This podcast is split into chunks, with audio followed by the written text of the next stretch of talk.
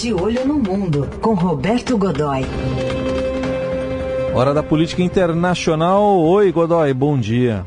Bom dia, Heisen, bom dia a todos. Godoy, queria entrar com você numa tese que cada vez mais ganha força, está sendo discutida, sobre a inviabilidade de alguns estados. Quando eu digo estados, países mesmo. Tem uma lista grande, né? É verdade. O, o veja só, Raíssa, esse eu acho que é um bom tema, principalmente nesse dia em que a gente está comemorando aqui os 130 anos da República, que é o surgimento do Estado moderno brasileiro, começa, começa ali, né?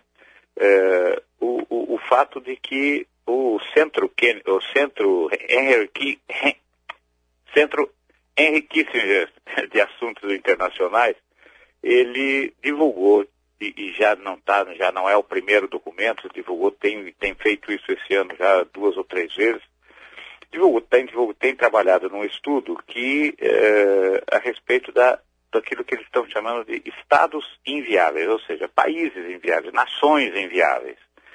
É, e a lista, para a gente ficar só nos mais conhecidos e naqueles que estão com a, a situação mais aguda, a gente tem é, estados que já não funcionam como tal, como o Iraque, Síria, em certa medida, a Líbia, a República do Congo, o Haiti, a Venezuela aqui do lado, né? e, em certa medida, também o Afeganistão. O que é que caracteriza esses estados inviáveis? Que não é exatamente um estado falido, que aí seria apenas uma peculiaridade, um momento péssimo da economia, mas que pode ser superado de alguma maneira. As outras estruturas eh, que caracterizam um país estão lá funcionando. Nesse caso, não. Está tudo errado, tudo ruim, tudo arruinado, por assim dizer. Né? Eh, então, o que é que caracterizaria mais fortemente? Por exemplo, primeiro, governos precários e, e legítimos, ou seja, não ele, que, que indicados, eleitos, ou que simplesmente foram lá na mão grande e tomaram pela força. Né? Própria população não tem uma, um sentimento, uma percepção de nação. Né?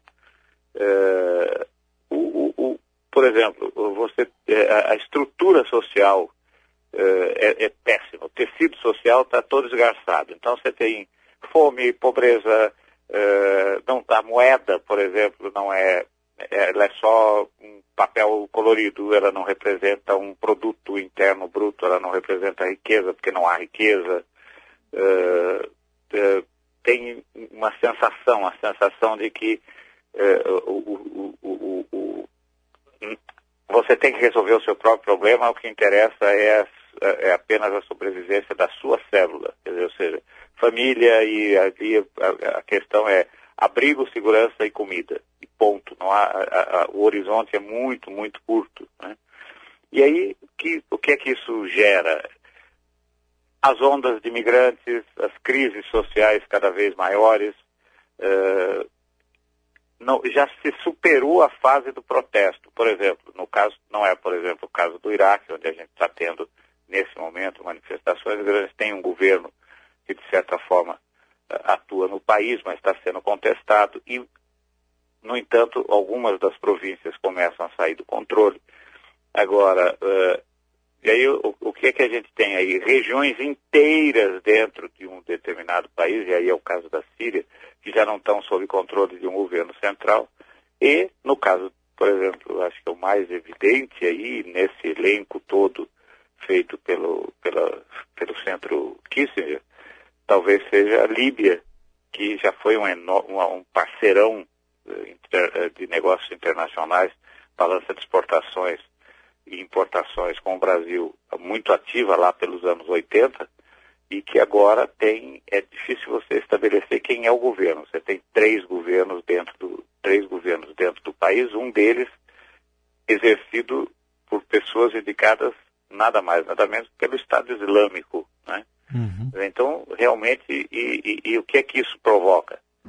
As migrações enormes, uh, ondas de refugiados e uma instabilidade no mundo que vai ficando cada vez maior e a gente vai vendo que, de fato, as pessoas estão tendo eh, enorme dificuldade. Esse é, o, esse é o século, o século XXI, é o século da mobilização e deslocamento das grandes massas pelo planeta.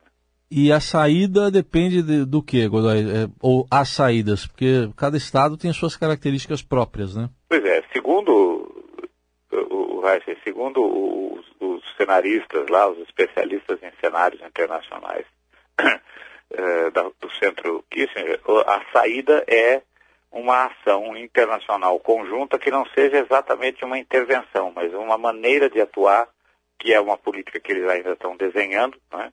uma política que permita reorganizar esses países, porque muitos deles, veja bem, a gente, tem, a gente falou, falou pouco, aliás, só citei o caso aqui do vizinho, que é a Venezuela, e que, como, como é, veja, vive com, convive com muitos desses, desses tópicos ruins aqui que eu relacionei, eh, e, no entanto, é um país riquíssimo. Veja, tem a maior reserva, eh, a maior reserva de petróleo do mundo, né?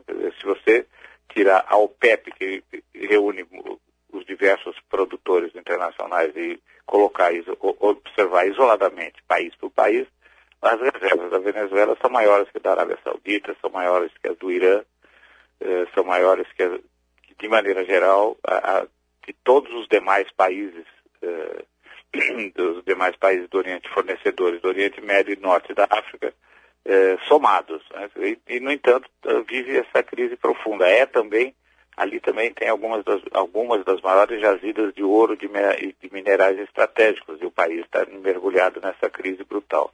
Hum. Então, seria uma maneira de, em que todo mundo, todo mundo mesmo, o mundo, tem que se interessar por recuperar, reorganizar e permitir que esses países hum. retomem eh, sua, sua vida, sua trajetória normal. Não é? Muito bem, está aí a análise de Roberto Godoy, que volta segunda-feira aqui ao Jornal Dourado. Godoy, e aí bom... vamos tentar falar de novo da Bolívia, né, que ainda está longe de ter uma de ter uma um, um momento de sossego ali, né? Tá é. muito conturbado. Vamos ver como é que isso evolui. Um grande abraço, Valeu. bom feriado, bom fim de bom semana, feriado. gente.